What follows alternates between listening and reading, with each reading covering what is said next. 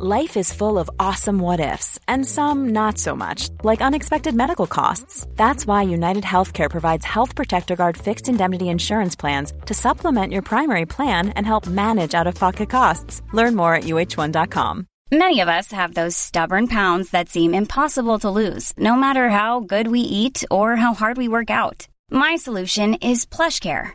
PlushCare is a leading telehealth provider with doctors who are there for you day and night to partner with you in your weight loss journey. They can prescribe FDA-approved weight loss medications like Wegovy and Zepbound for those who qualify. Plus, they accept most insurance plans. To get started, visit plushcare.com slash weight loss. That's plushcare.com slash weight loss. I'm Sophie Scott. And I'm James Gill. Our mission is to make wellness accessible to everyone, We'll be chatting with our favourite people sharing uplifting news stories and delivering tips and tricks. to bring balance to your lives. Hello, welcome to the Balance Podcast. Our guest today, Tim Minchin.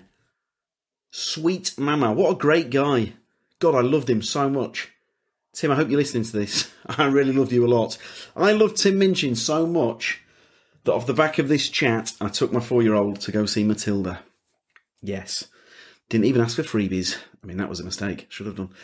Um, Tim's new show, Upright, is wonderful. But Tim, we, we were uh, as a as a journalist, I was allowed to see the first four episodes, and I would have sold relatives to see the rest of it. So the reason we're putting this out on a Thursday is because every episode, I use the word drops now, non-ironically. I'm 41. Uh, every episode drops today on Sky Atlantic, and I'm sure Now TV as well.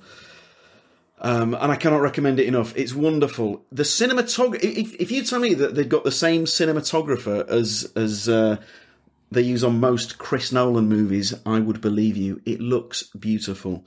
Uh, the characters stay with you. There is a story to unpick. That is, I mean, that is fantastic. The way they've done that, and it's got fucking Tim Minchin in it for God's sake.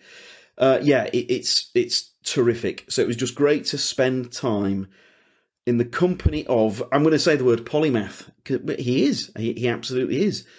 Um, and just to try to, I guess, pop. Oh God, I nearly said pop the bonnet. I'd like to apologise to myself for even thinking that. But to see, to try see what makes someone like Tim tick. Um, yeah, wonderful. You're going to love this. This is a great chat. Tim Minchin, he brought his A game. He delivered. He knocked this out of the park. I mean, I think we're very lucky. I think everyone brings their A game and delivers and knocks it out of the park. But the uh, the Tim chat, I've really enjoyed re-listening to this episode to get it ready for you and uh, to get it ready for Thursday. So, depending when you're listening to this, but this has come out on the 28th of November, and it's every episode is available now. So, if you are looking for that box set, and aren't we all, then this is the answer to those box set prayers. Upright. It is a comedy, but there's also drama in it. It ticks a lot of uh, boxes. My wife, for example, not a massive comedy fan, but I know she'll love this because there's so much going on. It's brilliant. Tim Minchin. I could, I could, I could just talk about Tim Minchin, but that would be a terrible episode because even I want to get to Tim Minchin himself. So here he is, the great man. Oh, we, we also talk about larrikins, and, and that was that was you know that was really interesting as well. Um, but there's so, there's so much to talk about. I mean, what a career, what a life, what a brain. Yeah, I'm going to shut up now. Tim Minchin, take it away. What a guy. this may as well have just been three minutes of me applauding. uh, anyway, hope you enjoy. Oh, hang on a minute. What am I doing? Shameless self promotion. I've got it. I mean, I've, do I do this? No, I'll do it at the end. I'll do it at the end. Uh, yeah, you'll see. Anyway, here he is, the great Tim Minchin. Sweet. So I'll put this closer to you if that's all right. I'll tuck in.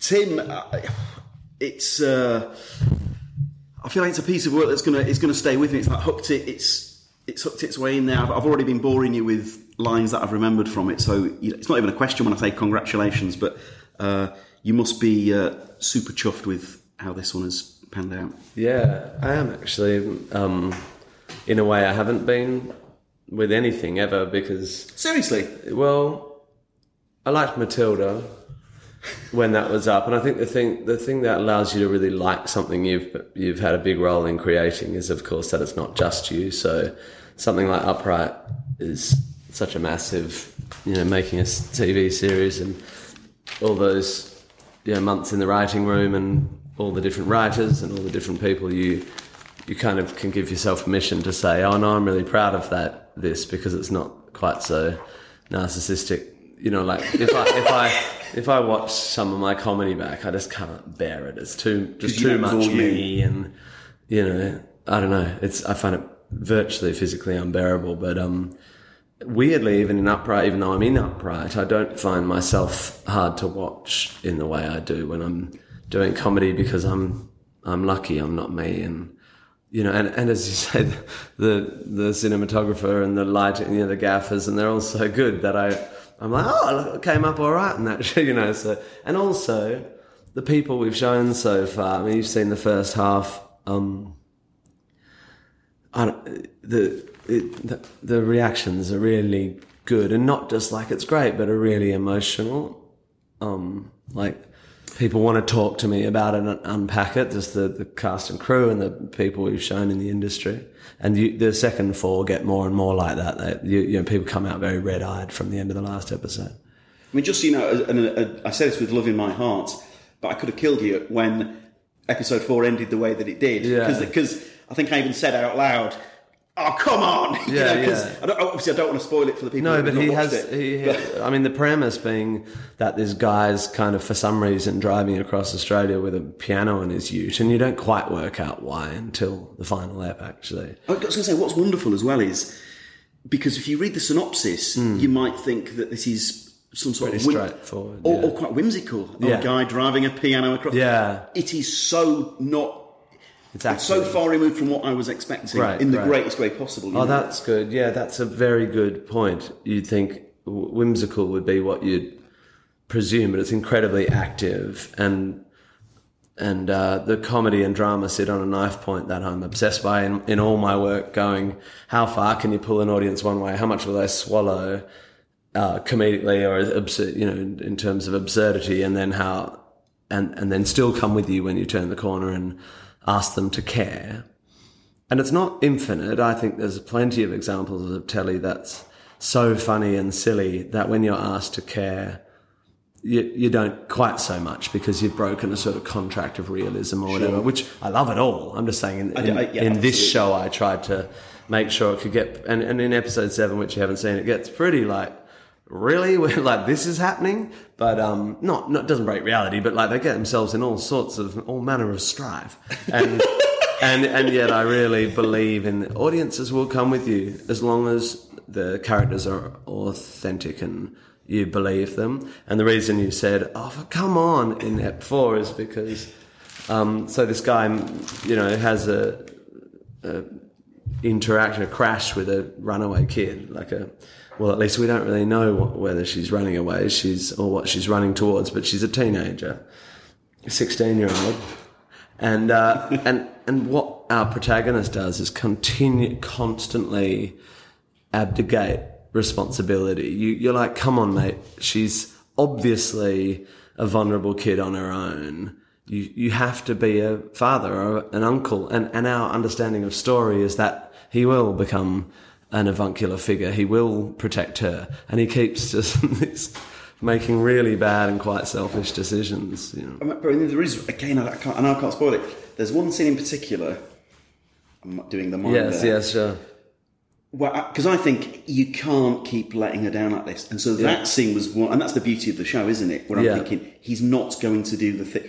He's just done the thing that I didn't think he. Because Yeah. I think, I think in if, if, in the hands of someone else, he, he wouldn't have made the decisions that he makes. But the fact that he does make the decisions is, I guess, the genius of the show, isn't it? Well, he makes. Yeah, exactly. So you need to have the audience going, come on, mate, you need to make better decisions than that.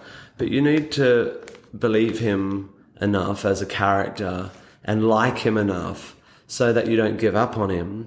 And you need to do that in the first 15 minutes. And you need to slightly like his amorality, but also go, actually, he doesn't seem like a sort of naturally immoral character. He doesn't seem like a bad guy. What, why, what is pulling him? What is making him have to make these decisions? What, what, what is it that these texts coming through from his brother? What is it that is, I mean, we understand very early on that his mum's sick, but there's some, there's something a bit unhinged about him, something, some damage that he's carrying that, that you go, there's something, something we need to discover here. And actually, even though it's, it's a forward moving comedy drama, um, traveling a, a, a literal journey through the desert home, having, he hasn't been home for years and you don't know, but it, but it's, it's also obviously like all great road journeys, a metaphorical journey about carrying the burdens we carry and stuff. So we get all that and a little bit of whimsy but it's also a mystery. You're trying to work out who these people are, and that that's the bit of it that I am um, proud of. Is that it's in Disneyland. You go tell the audience who your characters are and what they want straight away. Set their want, and then you go about um, watching them try to achieve it. And at the end of Act Two, they have a terrible setback, and then they triumph over adversity in this structure. Whereas Upright goes, you don't know who these people are really. You're not even sure if they're using their real names. They're both unreliable narrators. Neither of them are protagonists we feel like we can entirely trust. We don't know why he's doing what he's doing. We don't know what he's really, he doesn't, we don't know why he's taking this piano. We don't know why she's a 16 year old girl driving a car by herself. We have a sense that there's stuff we need to find out. And according to how you feel, and most people have seen it, people want to stick with them. They're not, they're not uh, left behind by the fact that we don't know their motives. Because I, I want. Again, I probably have to edit this out because it might give something away. Yeah, no, well, I'll, I'll go. No, Jane! Sorry, and you'll have to edit the sound because I need to put some toast in my mouth because I'm a little bit hungover. Uh, what was it? Was it a special occasion last night? Every night's a special occasion. when I'm in when I'm in London, it's just like, who am I going to see for breakfast? Who am I going to see for dinner? Because my favourite people in the world live here, and I don't Sure. live here. And I'm I come to London. I, I love, I fucking love being here. Are you still pals with a lot of the London comedians then? I've never. You can probably observe this, having sort of seen. I'm, I'm not really part of the gang, am I? Partly because I never really did the clubs because I, I always needed pianos and stuff. Um, only Watson, Mark Watson. Mm. but I, I think he's in Edinburgh. I won't see him this week. I do that classic thing of I assume because I've been like a comedy fan since like the womb. Mm. So I assume that I think a lot of people do this. You assume that all comedians are pals and they all mm. live in some magical comedy funhouse. And Well, then I the better you get to know people, you realise that he, Yeah. he's not talking to her and she's not. You know, Yeah, I did. I did get to meet a lot. You know, I've met a lot of people, um, all the way from the huge stadium guys to you know to the the geniuses to Kitson and Co. And and I, I tend Watson and I very much were thrust together in 2005. We are both nominated for a thing in Melbourne, and I think we're both nominated for a thing here yeah. and um, and I don't know, you know, I sort of fell in love with Watson. He's a, a fumbling mess of a man, like we all are, and um, so and he kept coming back to Australia when you know stuff. So um, and I love. Um, I, I became friends with the nerdy. You know, I'm a nerd. I'm not. Um, you know, I like I like all the geeks, and um, but yeah, I, I, my friends are not. Even in Australia now, we're there. When I was in LA, I, my friends are not. I'm not one of those people who tries to find people of equal or greater celebrity than me and hang out with them. Although I, I really enjoy seeing and meeting other artists, but I don't know. I guess I've got a wife and kids, and we meet our friends through that. I mean, that, as a, as someone with wife and kids, mm. that'll that'll also do it to your social life, won't mm-hmm. it? Yeah, yeah. Your social life ends up being structured around them. But I'm also lucky because I, you know, I live in Sydney now, and that's been a big adjustment. And we've started to make friends there, and my sisters, I've got two sisters there. And then I go, all right, sorry, I have to go to London for a week, and then I have a whole other bunch of experiences and and amazing people I get to see here, and theatre people. You know, I'm I'm more connected to the theatre than comedy. And then I go, oh, I have to go to film a thing in, you know, West Australia, or I have to go film a thing in LA, and so I don't have a um, gang at all. Actually, I, I would consider myself someone with not. that I I sometimes feel jealous of people who have a like, oh, these are my friends from uni, and we catch up every month, and I had, I've lost all that because of my transience. But I mean, from watching interviews with you and, and reading pieces, you, I mean, I could be wrong, but you, you seem to be in a, a, a good place in that regard, though. You know, it's not. I don't. Am I? Am I, am I wrong? Yeah, I, I, I'm. Um, I've always been quite conservative in lifestyle and choices. So I've got my partner and I have been together since we were kids, famously, and um, and I make. I'm I'm I'm a I'm not a damaged. You know, so many damaged comedians. My comedy and my work is not a sort of salve that I put on damage. It's a Yeah. thing driven by curiosity and by an, and just a utter gobsmacked surprise that I get to.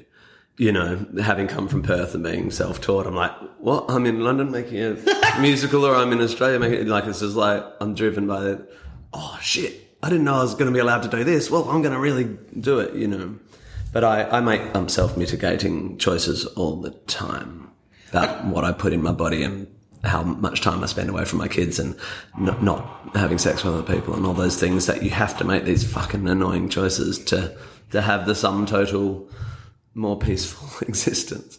Mate, if you if what you just said there, I could put that into a self-help book and it would it would sell millions. Because that, for me, you've distilled how to maintain a Yeah. semblance of a happy. And it's not a new idea, is it, that you have to resist? It's an old religious, you know, Puritan, Sure. uh, you know, don't let yourself do the stuff.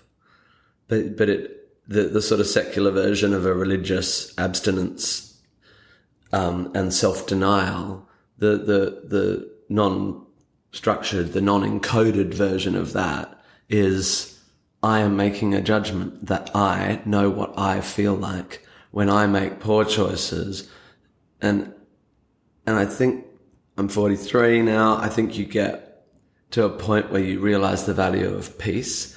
In fact, in Fleabag season two, Andrew Scott, my favorite actor in the world, who plays the priest in season two, just talks about like, I, he, he values above everything peace. He happens to be a priest, but, um, but you do go, oh, especially with the world as it is now, you just, I just want my brain not to be, I don't, I don't want to feel distress. I just want to feel not distressed. And you have to do a bunch of things. You have to not take too many drugs and not ruin your relationship and you have to not read the news too much and you have to put your phone down and fucking breathe and be conscious in the present. You have to fucking work now at, at just a moment of toast and tea, you know. You have to, you, uh, uh, mate. I could not, you could not agree more. You have to work really hard at enjoying the here and now, and the, Yeah. you know, you actually have to, you know, I know, you know, Deepak Chopra, you know, read whatever Yeah, you yeah. like, Eckhart Tolle, but you know, all these things, and it sounds ridiculous, but you do have to work hard to find that peace, Yeah. don't you? And I have, there's a layer which I'm certainly not complaining about. I mean, which is, which is privilege, this idea of how we all have to check our privilege, which actually I I find the constant rolling out of the trope in any situation incredibly boring, but it's a very useful idea. Um, out, out of all this sort of virtue signaling, um, moral outrage that we seem to all do now has come some really important ideas for privileged white men and other privileged people. The term virtue signaling is a very useful thing to be aware of to check yourself. Sure. Am I just doing this to tell people how right on I am? You know, although yeah, people batter you over the head with it every time you say anything. But um, the idea of privilege has been important, I think, for the world. Of, of everyone needs to just go, well, hold on, what have I got as a what? What was I born with in my pockets that other people weren't born with? But it's made me really sad. I mean, it's it's contributed to my guilt, what they call survivor guilt, being one of the lucky ones.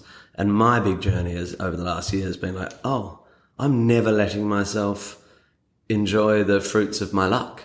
I've been incredibly lucky, so I get to you know live near the ocean, and I've been incredibly lucky, so I've got he- healthy kids. But I'm so feel so guilty about it all. I'm so sort of aware of my privilege that I've I've actually lost the ability to go wicked. we're going to the beach, kids, and we're just going to have a really lovely, you know. And um, having identified that I'm failing to do that, I'm getting much better. I'm like, oh no, I'm allowed to enjoy some stuff. You can go do your charity and you know do whatever you need to do to mitigate your guilt, but you're allowed to also. I mean, what's the point of being one of the lucky ones if you can't have fun? But I, I can hear my, my, I can hear my therapist saying the fact she would, if she was there now, she would say that the fact that you've just said that out loud is wonderful because you're aware that you need to smell the roses, Yeah, and that's the hard yeah. part, isn't it? That's right. Yeah, and this is you know obviously it's absurd. Yeah, I'm I have a fantastic.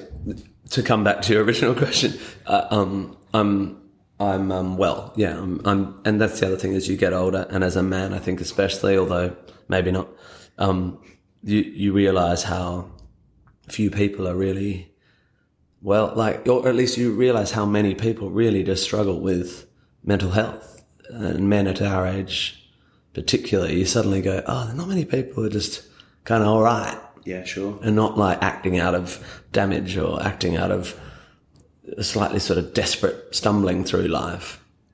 Do you, do you think if, if more people, Upright's about all of this, actually, you know, to the extent that I don't want to get too far just wanking myself into a, a conversational corner. This is this period of my life of of being this age and needing to take a breath out and find to you'll see at the end it's almost literally about his shoulders have to be able to come back he needs to let go of all his burdens to be able to stand upright. That's the sort of metaphorical reason for the title.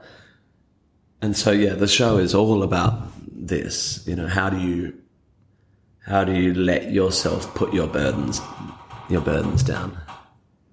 Because, but when when one is able to do that, I mean, that is the the catharsis and the emotion that comes with being able to give yourself a fucking break. Yeah, is incredibly powerful. Isn't Yeah, it? that's right. And I think statistically, men in their forties and uh, women as well, actually, it, it's the hardest. It's when you're least happy. Um, something about facing mortality and realizing that your vessel's breaking down and realizing that maybe you don't have all the time you thought you did to correct the things you'd done wrong or to to start down paths you thought one day I'll start down, and then you suddenly go, oh, I might, fuck, it might be getting kind of late to start down that path, and all that midlife crisis stuff. And then apparently, from early 40s to mid 50s, people, or mid 30s to early 50s, people get are at their kind of most metaphysically distressed, you know, emotionally unstable, and then it starts getting better, and mostly st- keeps getting better as you age in terms of just ability to be happy, which suggests being happy is not about achieving massive goals or getting lots of stuff, which um, Richard Branson made the mistake of saying on Twitter the other day. Floodgates. I thought it was fine. I mean, uh, you know, the, the, oh, just the pile on. How dare you, a wealthy man, say stuff doesn't matter? It's like, well, the only person who knows whether having loads of stuff matters to to him spiritually is a person who's had all the stuff. And he's, uh, you know, he's allowed to get on Twitter and go, as a man with loads of stuff, I just want to say at the age of 65 or whatever he is, you know, my family and friends what matter the most to me. And everyone's like, you can't say, how dare you say a thing you think about a thing. You're rich, you're not a human. It's so ridiculous. Anyway. But you don't think if, like if Gandhi came back from the dead, people on Twitter, what is it? Fucking attention seeking. Yeah, You that's know? right. Sleep with your niece. He did have a few kips with his niece. Apparently, just to test his resolve. Don't think we don't know. That's right. Also, also, you've come back from the dead. Check your privilege. Not everyone gets to that. Yeah, yeah. You have no idea. how lucky Yeah, yeah. Um, w- was that was that My grandfather's died, and he's still dead. Think about how that might feel. hashtag bastard? Um, given the th- given the themes of the show and you know what, we talked about, was that a, was that a deliberate choice or did, did that come after the idea of driving the piano acro- across Australia? What, I know it's a chicken and egg thing. Yeah, I'm chewing. I'm chewing. It's such good toast. Um, it's very much the latter. So, um, one of the wonderful things about you know saying earlier, I, I feel proud of this, and I feel like I'm allowed to be proud of it because it's so collaborative. Um, there was so much joy in the creation of this show. A little bit of stress as well, but it's a big thing. And the initial joy, which was Chris Taylor, who is famous in Australia for being part of a, a satirical sort of um, troupe of satirists called The Chaser, who pull stunts on politicians and stuff. Um, came up with this premise and really just the the whimsical aesthetic of the idea of a, a beautiful instrument in Australia's harsh outback.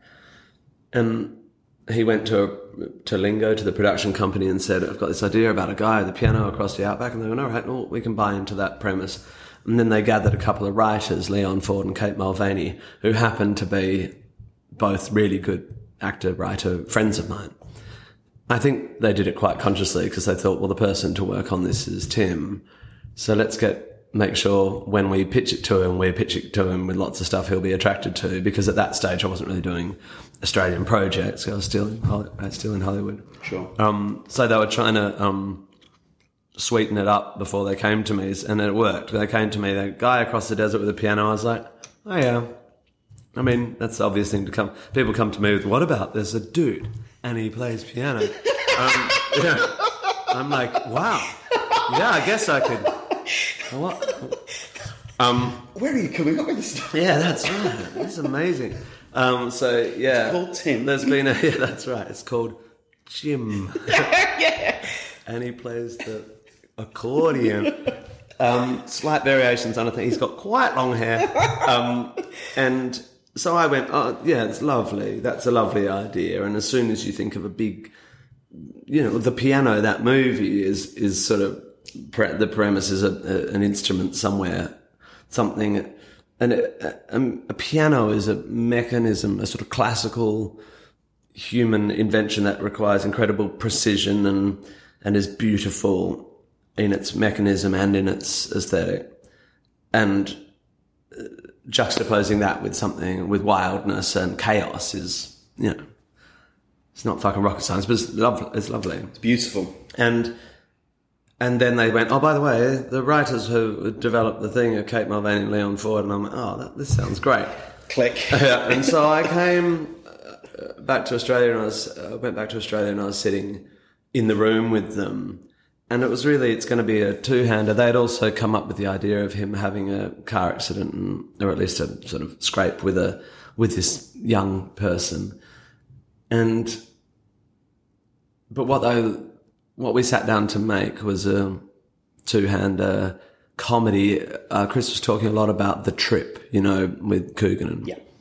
gorgeous man, and um, Brydon, gorgeous, gorgeous Brydon, and uh, and you know this sort of whimsical, funny, odd couple, which it which it obviously is an odd couple. You know how are these people going to get along? But I had just gone through this terrible year know, artistically, Yes. um, where two big project, big big projects that I invested years in had both sort of been ask, burnt. As like the most optimistic person who's ever lived, Yeah. is can a, can a Richard Branson, can someone, can Larrikins be saved? Uh, it doesn't suit the people who killed it to let it be saved. So yes, it can. There's lots of people who would save it, but they, that uh, Universal Pictures said to my face when Netf- Netflix was going after it. Um, so, so if Netflix, Larrikins was a, for the listener, an animated musical that we had spent 50 million bucks in four years on, Australian outback singing animal musical, voiced by all the famous Australians you can name. Um, Hans Zimmer was helping me with the score, you know, that was wicked. And hard, hard, hard, hard work. Not like digging hole, but coal, but, um, but hard. Um, and the, the trouble is if someone else wants it, you have to, the, the software is DreamWorks software. So you have to license the software to somewhere else, give them all the hard drives and blah, blah. So, so that, so they would sell it to Netflix for the 50 million bucks that's already been spent on it, plus all this, you know, other money. And then they would say, oh, Netflix would go, well, we still have 50 million bucks to spend on it because it was a $100 million budget movie that is only half finished. And Universal would then say, and by the way, when you release it, we'll take half the profit because it's our And you're like, and I said to the CEO, the, one of the top people at Universal, but obviously that means it can't be sold because you can't make a profit with all the profit of a hundred million dollar movie. Like that risk is already a crazy gamble. You can't you can't ask someone to spend 150 million on it and then take half the. And they went, um, yeah, and I went, but why don't you? You've already binned it. You've used it as a tax write-off against the purchase of the studio or whatever you used it as. Why? Do, what? What? What do you? Why are you making it impossible for someone else to make? And and Jimmy went schmuck insurance. It's, it's schmuck insurance. And I went, what? And he went, schmuck, schmuck insurance. You know, if it comes out and does well and we don't have, I mean, how will we look? We'll look stupid for shutting it down in the first place. And I went, Jimmy, that's, you know, that's psychopathic. And he went, he got cross with me for calling him a psychopath. Like, gent- this, this is an honest but gentlemanly conversation. And he went, I'm not a psychopath. And I went, well, I think you're a nice man, but right now, and the reason you are where you are in your job is because you you can be and are being a psychopath. um, anyway, so that was that. So that is, is that any way he's gonna? Can someone? Yeah, I don't know. It's, like, the good thing is that I the loss of art and the loss of time and all those things. I mean, the only thing that gets you past that stuff is time and and learning to just not not think about it anymore. And I was going to say, like your therapist might say, you have to like thrash yeah. this out, but actually, at a point, it with all the shit things that happen in your life, you go, you know what? I'm going to tell myself not to think about that all day now. A friend of mine once said to me, uh, I'll tell you who it was afterwards. Uh, the, the key is to to get over something, you've got to stop telling the story. And I keep reminding myself of. Oh my god! I mean, that that that sentence you just said there is sort of my obsession. We're currently sitting in a room where I'm developing a new musical, which is exactly about how we construct narratives. You know, and and I say that to my daughter all the time. She keeps going, I'm terrible at this. I'm, I'm like, you know, you're, I mean, it's not the secret. It's not magic. You know, you, you can't manifest magic shit in the world. But what you can do is, I think in psych they call it self signposting. You keep telling yourself you're a loser. It's, it's just not, you're not building the right freaking protein bridges in your brain, Absolutely. you know. Uh, and that's why positive affirmations, again, it's not magic. You don't, you don't go, I'm going to be rich and you find a bag of money. But if you say, I'm a hard worker or I'm a kind person, and you, that's the story you tell yourself. And if you're telling yourself the story, they, the universal fucked me and, and, and how dare they take my work away from, I could have been, you know, my, Life is full of what ifs. Some awesome, like what if AI could fold your laundry? And some, well, less awesome, like what if you have unexpected medical costs? United Healthcare can help get you covered with Health Protector Guard fixed indemnity insurance plans. They supplement your primary plan to help you manage out of pocket costs. No deductibles, no enrollment periods, and especially no more what ifs. Visit uhone.com to find the Health Protector Guard plan for you. Planning for your next trip? Elevate your travel style with Quince. Quince has all the jet setting essentials you'll want for your next getaway, like European linen, premium luggage options, buttery soft Italian leather bags, and so much more. And it's all priced at 50 to 80% less than similar brands. Plus, Quince only works with factories that use safe and ethical manufacturing practices. Pack your bags with high-quality essentials you'll be wearing for vacations to come with Quince. Go to quince.com slash trip for free shipping and 365-day returns. Hold up. What was that? Boring. No flavor. That was as bad as those leftovers you ate all week. Keke Palmer here, and it's time to say hello to something fresh and guilt-free. Hello Fresh. Jazz up dinner with pecan-crusted chicken or garlic butter shrimp scampi. Now that's music to my mouth. Hello Fresh. Let's get this dinner party started. Discover all the delicious possibilities at hellofresh.com. Main thing. Well, apart from the fact I was incredibly upset for the people who really, for Harry who wrote it and Pierre who was the head animator and people for whom their careers would be damaged by this not coming out, years of work. So, I'm alright, but it did huge damage.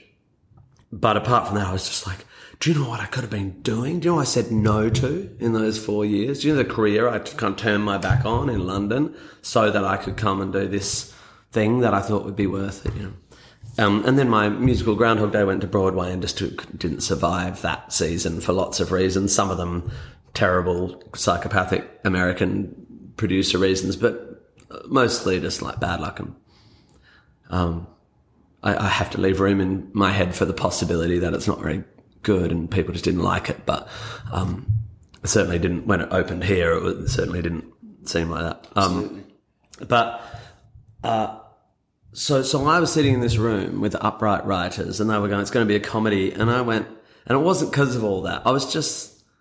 I'm not really that interested in comedy. I, I've never been um, that interested in comedy. Really? Well, not really. I mean, I, I've never self-identified as a stand-up, and I've never before I started doing comedy, I'd never seen a stand-up show. I just it wasn't. It's not the I think that's really common with, with Yeah. a lot of stand-ups. You know, yeah. you know, to assume that they're all they all love like the Goons or Python. Yeah, yeah, or, yeah. You know, or, you know there are some of them, but there's a type that is just like, oh, I just said this stuff, and people start laughing, which is which is why com- comedians are so diverse and it's good. Sure. But I, it's not the um, well, you can tell by the way I talk. I, I I'm um, more obsessed by uh, getting my head around ideas and and it's it suits my. Sure.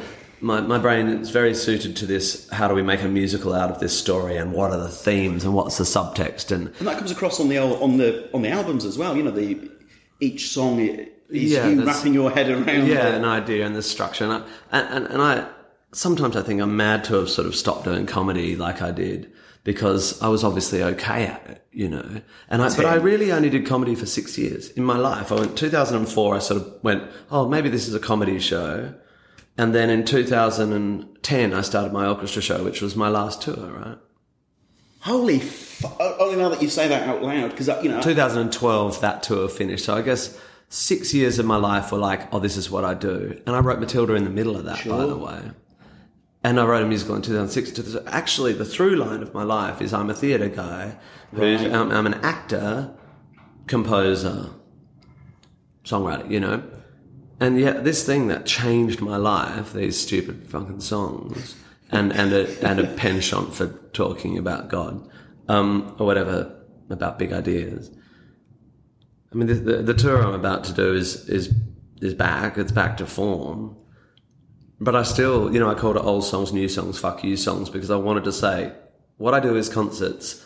And I know in Britain, you, the word comedy and the word stand up are, are synonymous. And people always go, Tim Minchin's the stand up. I'm like, no, I do concerts. And, and there's no doubt when I talk on stage, I tend, I have a tendency towards making people laugh. And, and I've done this tour in Australia and people laugh all the way through. So I'm, I'm comfortable that I'm not going to be denying my British audience what they want Sure. but I want to just keep going.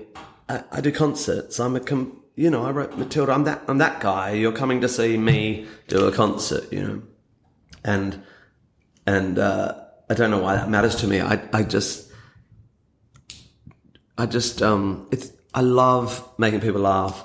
I'm just not obsessed by the form. I've never really analyzed why people like my stuff. Uh, I've never really analyzed why my musical comedy can be bad and good, and I could pontificate on what I think's good and what's bad, but I haven't.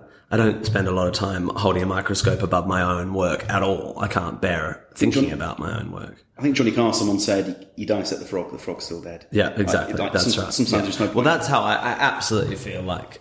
Yeah, there, there's no point packing a dead frog. In, in there is biologically, I love that shit. But um, uh, but so so when I sat down at the end of this tough year and having not really, and they were like, "This is going to be funny.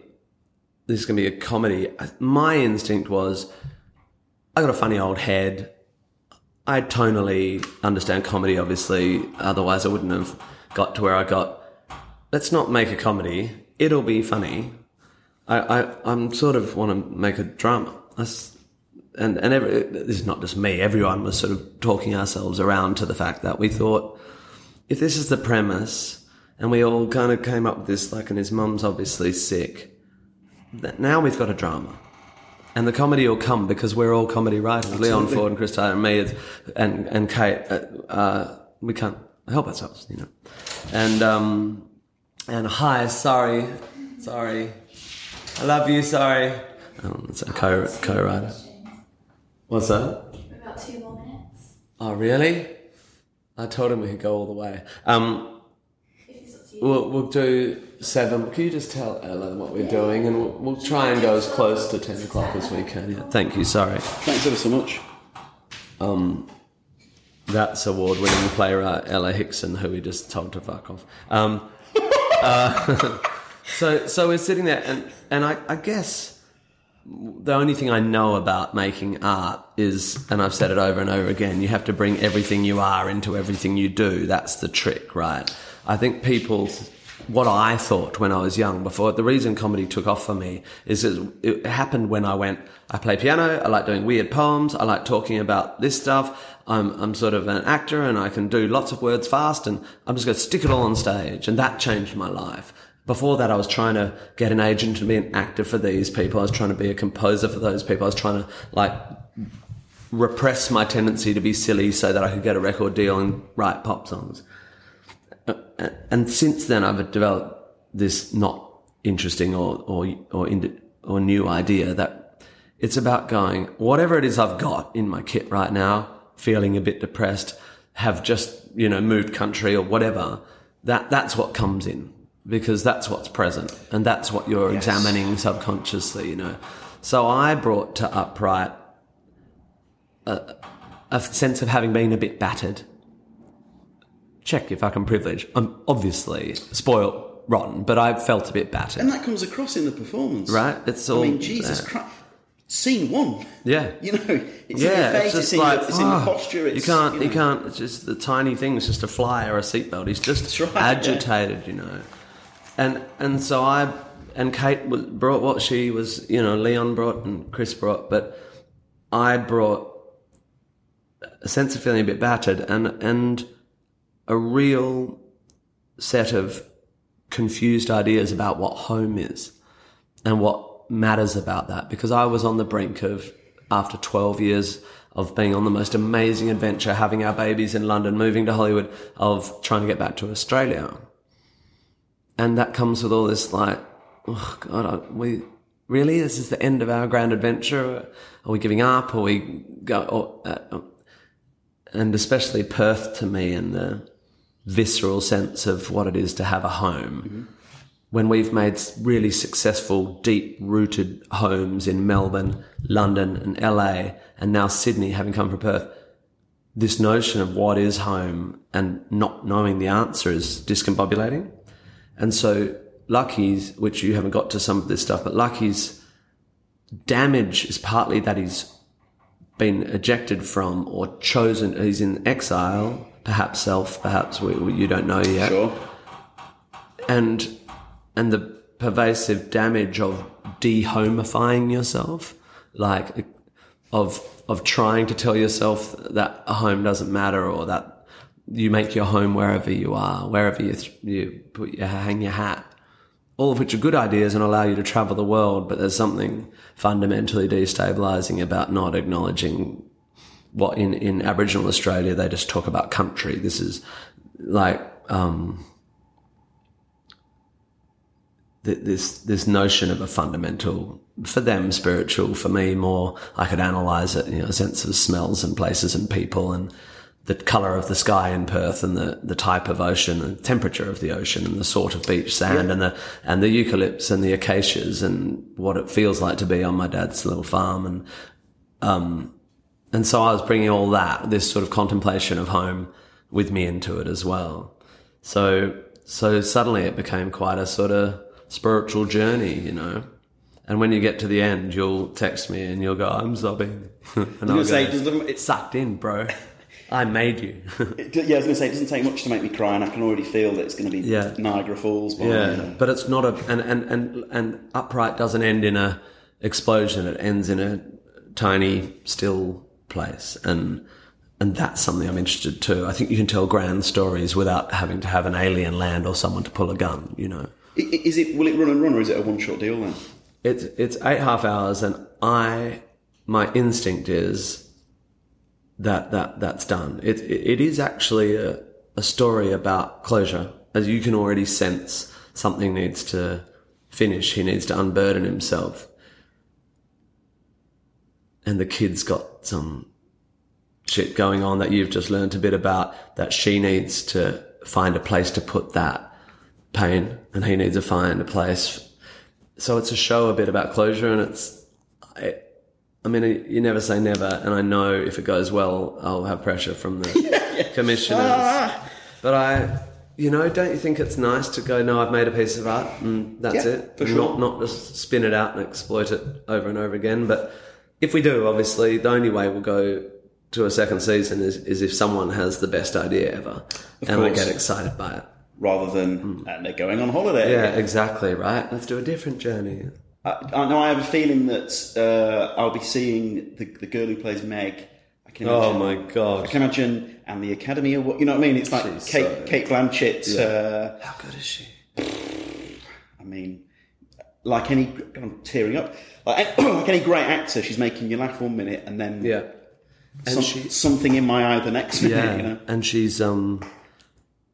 So I'm not a trained actor, but um, uh, and yeah, I mean, thi- the this is a big you know, test. Yeah, this is a big test for me. I mean, I've acted a lot over the last few years on stage, and I've been quite consciously and deliberately doing an apprentice, deliberately taking this dramatic role. And uh, Robin Hood was an interesting choice, but um, uh, you know, I've done a bit of comedy, bit of straight stage acting, bit of musical theatre acting, a bit of you know, which I, I was an actor long before I was a comedian. I just wasn't a successful one.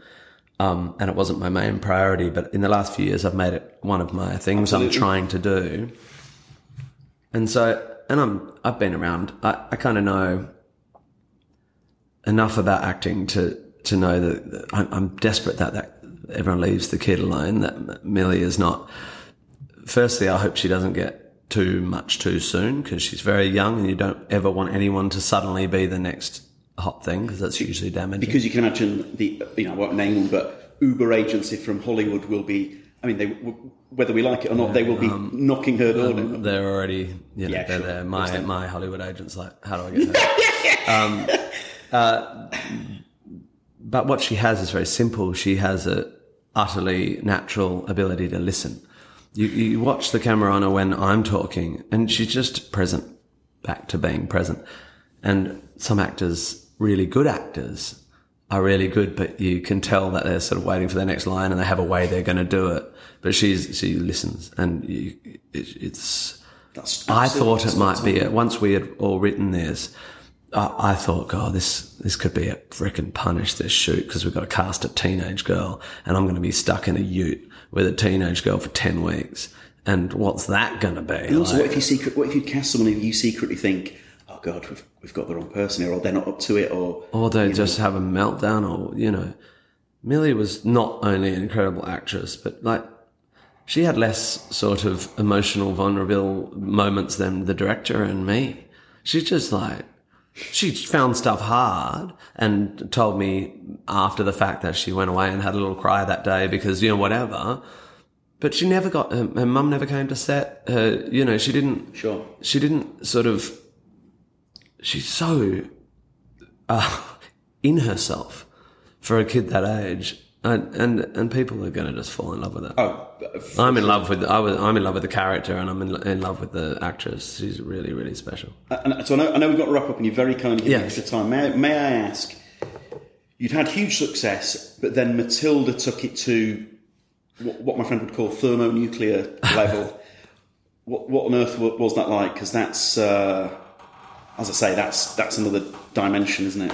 matilda's just this story that you, you even if you're a self-doubting self-loathing cynic there's no real bad angle on Matilda. I, I wrote most of it very quickly in one six week period in 2008, handed it to Matthew Warchus and the team who are, have, who were by then already my favorite people on the planet and still, uh, you know, he's helping. I, I'm totally in love with those guys. I love them all. I'm totally in love with Dennis Kelly totally in love with Matthew and Rob. I'm seeing Rob, the designer tonight. I'm seeing Chris, the orchestrator tomorrow. They, they, they've become my people. So personally, amazing. Professionally, it taught me, it, it- Matthew very clearly sort of said, you're writing very ironically, like Winky Winky in your songs. You, you, you, you should give yourself permission to write sincerely. And that changed my life. And it's all over upright. The level. I'm not winking at the audience. Absolutely it's not, not. ironic. It's all from there, isn't it? Yeah, it's still funny, but you know, like Ricky's Afterlife tries to ted- tread this comedy drama line and does it brilliantly. But the difference between Ricky's and mine, not, not as a value judgment, is his has a little shimmering sense of well, Ricky's there, like he, he's slightly in front of his character, whereas whereas I, I've tried to shed. There's lots of irony in the show, but the show's not ironic. We're not saying to the audience, "Don't worry, you don't have to invest." This is a bit of a. In fact, Afterlife's not a good example because Ricky's actually done really well at not not winking to not letting the audience off the hook. But I know what you mean. There are shows where there is that. Yeah, Don't like worry, you don't you don't worry. It's it's just us doing a thing, you know. Yeah. And and and so I learned huge amount about craft. I, I met beautiful people. Then it went on. Then it. You know, I was off doing orchestra tour. I opened my orchestra tour in Birmingham in 2010, the night before Matilda opened in Stratford. I mean, I look back and go, what was going on in my fucking brain? Like, how did I not wig out? I did an arena show, and that first show in Birmingham, I sent a runner out that day to get two copies of the Quran, and I made up that day a bit about, you know, that little bit I did about, you know, the Quran and Harry Potter and burning books. I made, made it up that day, got up and did it in front of 9,000 people in the most Muslim city in Britain, and then got on a train and went to the opening night Matilda. Like, I'm, I'm like, I'm ten years later. I'm like, whoa, kid, you were fucking bulletproof, bro. like, I would, I'm too, I'm too old and scared now. You know. Um, uh, it wasn't a very good bit, but it sort of made a point. Um, and then Matilda transfers, and, and and since then, I don't know. There's been a hundred and something Matildas. Literally millions of people have seen it. Hundreds of thousands of kids have had their first theatrical experience of their lives, which I remember mine. I don't know if you remember yours. Absolutely. And the thing they saw was a little feminist superhero in this time where apparently, you know, men shouldn't write women's or can't write women's voices and blah, blah. This unbelievable feminist superhero who says knowledge is what emancipates you, learning. Not, you know, yeah, and, sh- and, and characters who say, uh, what you know matters less than the volume with which what you don't know is expressed, like pre-Trumpian. Matilda saw all this fucking post-truth Yeah. bullshit happening. I mean, we all did, but it's in there. You take everything you have into everything you do, all that social criticism.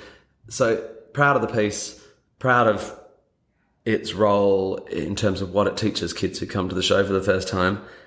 And it, I mean, I, I, if I didn't want to work, I wouldn't have to work. So it's meant uh, that I can now make choices like do this musical. I'm trying which, not to- which, which, I- which I can't really talk about, but because it might not happen, but it, it, Sure. it, ain't going to be uh, Matilda. It's not going to sell millions of tickets. It's going to go further past where we went with Groundhog. Groundhog Day was very multi-layered and uh, a bit complex, and this will be even more form busting. And because I I now get to make choices based on what I find interesting and trying to contribute something to the culture, rather than well, how am I going to pay my rent next year? You know. I mean, at 43, you're still so young, though. I mean, you've got. Yeah, oh, Decades. thanks. You know, I mean, that's you know- lovely to hear you say. 'cause sometimes you from the inside. Yes, but yes, I mean, you know, Mel, Mel Brooks this week with the, Yeah. you know, with the fake Yeah. finger, and you think he's still fucking going for it. You know, he's so amazing. what I mean. 43 is young. I think I'll Please too. tell me 43 is young. I think I'll be tired. Um, I think 43 is young, and I think sometimes you go, oh, I've probably done my best work, and then you wake up one day and go, oh, no, I can do much better than that. Um, that's something you have to manage. And, and 43 is young, but having had my last 13, 14 years since I went to Edinburgh in 2005, I've worked very, very hard and had a lot of really, I just couldn't, you couldn't, if you had said what career would you like, I wouldn't have had the imagination to make it this good. Mate, for You sure. know, in terms of what I value. Even to the way I've sort of not done too many panel, like I've managed my, um, like I hate all those words, fame, celebrity. I've managed Manage the that brand, well. if you like. I've managed it quite well. Yeah. I haven't been too present.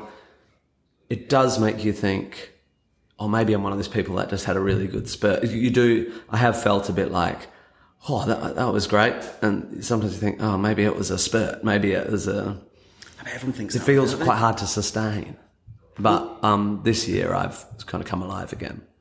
When when I left America, when when um, Larrikins and I, I, I literally for six months felt like someone had stolen my mojo, and I, I couldn't help the thought coming into my head. Well, you've turned forty.